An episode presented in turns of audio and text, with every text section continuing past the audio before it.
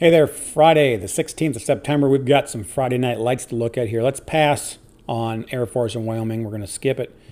Let's look at Florida State and Louisville, where I think we have a good edge here. Unfortunately, a lot of people agree with me on this when I get into it, and I don't like that. That makes me second guess everything, which really got me into, into the deeper woods, which then made me even want to prepare a, a oration for this, which then made me restart this podcast now the fifth time. So I'm just ad libbing because it ticks me off when I get when I don't say the things exactly the way I want to say it. I have to start over. So this way I build in the room for error. Just call it pet peeve.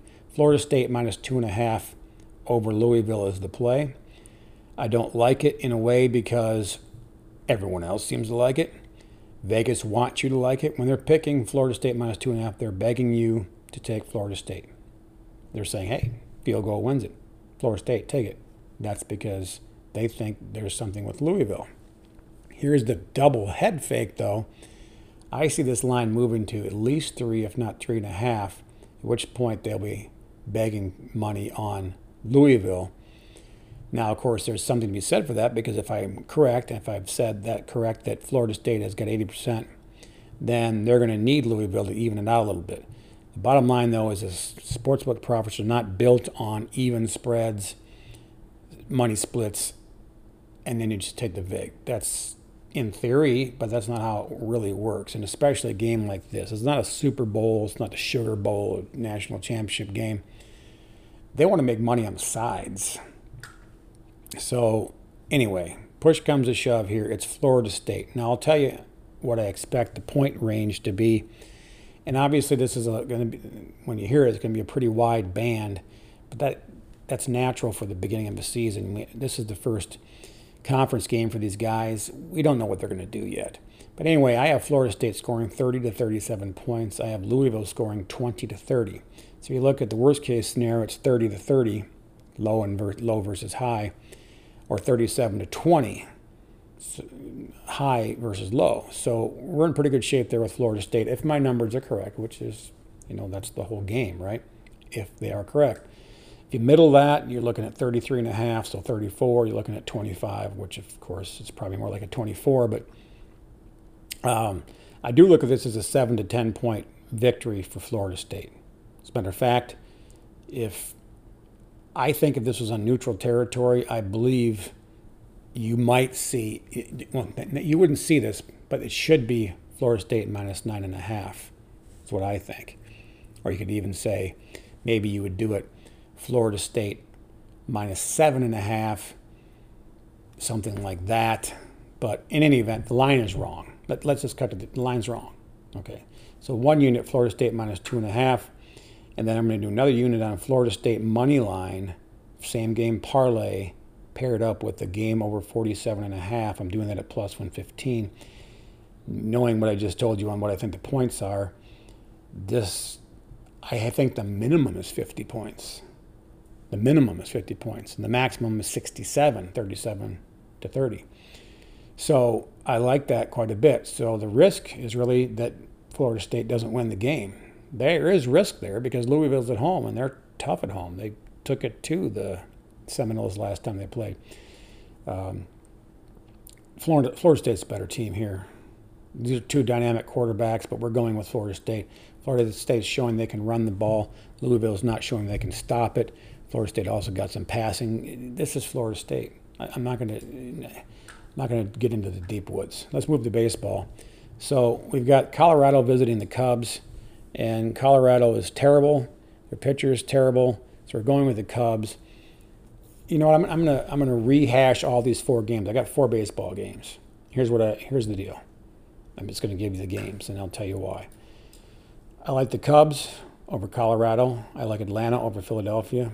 I like Seattle over the Angels. I like Cleveland over Minnesota. All three money line, all four money lines in order 130, 175, 150, and 135 are not unappealing and they're not do they're not must passes. Once you get up to the minus 200 range, I start automatically thinking don't play. Even at minus 150, I would be very hesitant. So there's the two sweet spots in there 130, 135 for the Cubs game and the Cleveland game, Guardians, which there's been a lot of money made in baseball at the 130, 135 sweet spot when you're taking a home team with a better pitcher, a better lineup, everything going for them. In this case, we're missing a few ingredients this time of the season. Colorado and the Cubs are both done for the year.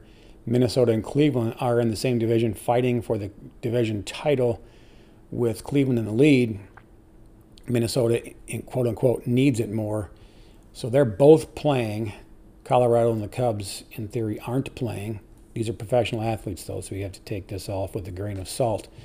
But Minnesota and Cleveland are playing to win. We know that. And Colorado and Chicago are playing to see what they have in the team, give some youngsters some experience. So there is something to be said, no matter how professional you are, it's who you're putting on the field and what your goals are.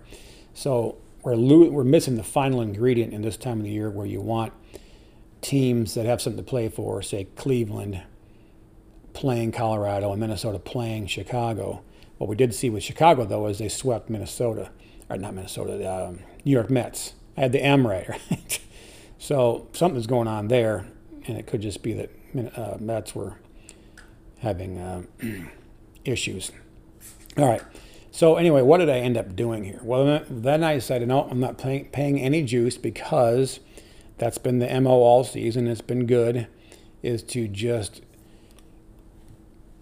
I don't want to say diabolically, but just uh, pathologically almost play a game with less juice, knowing that we add a few a little risk with the same game parlay with the totals added in there, but that overall it's working out. Obviously, you don't win every single day that way. Sometimes it works out against you. So then I said, you know, I've got a feeling today. It's one of those feelings where I got to take some money on the money line here. And I'm hoping it's just indigestion. I'm not going to get into a diatribe on the psychology of betting, but it's important to say there are, if you are deep enough into the, the games, into the numbers, into the things, your gut does work for you. I'm not saying, okay, let me just digress a little bit. It doesn't work for you in a coin flip. All right, you can't have a gut feeling that the coin's going to come up tails the only way a gut feeling would work there is if you've seen the, the coin tossed 100 times and without counting it, you know that it's mostly tails.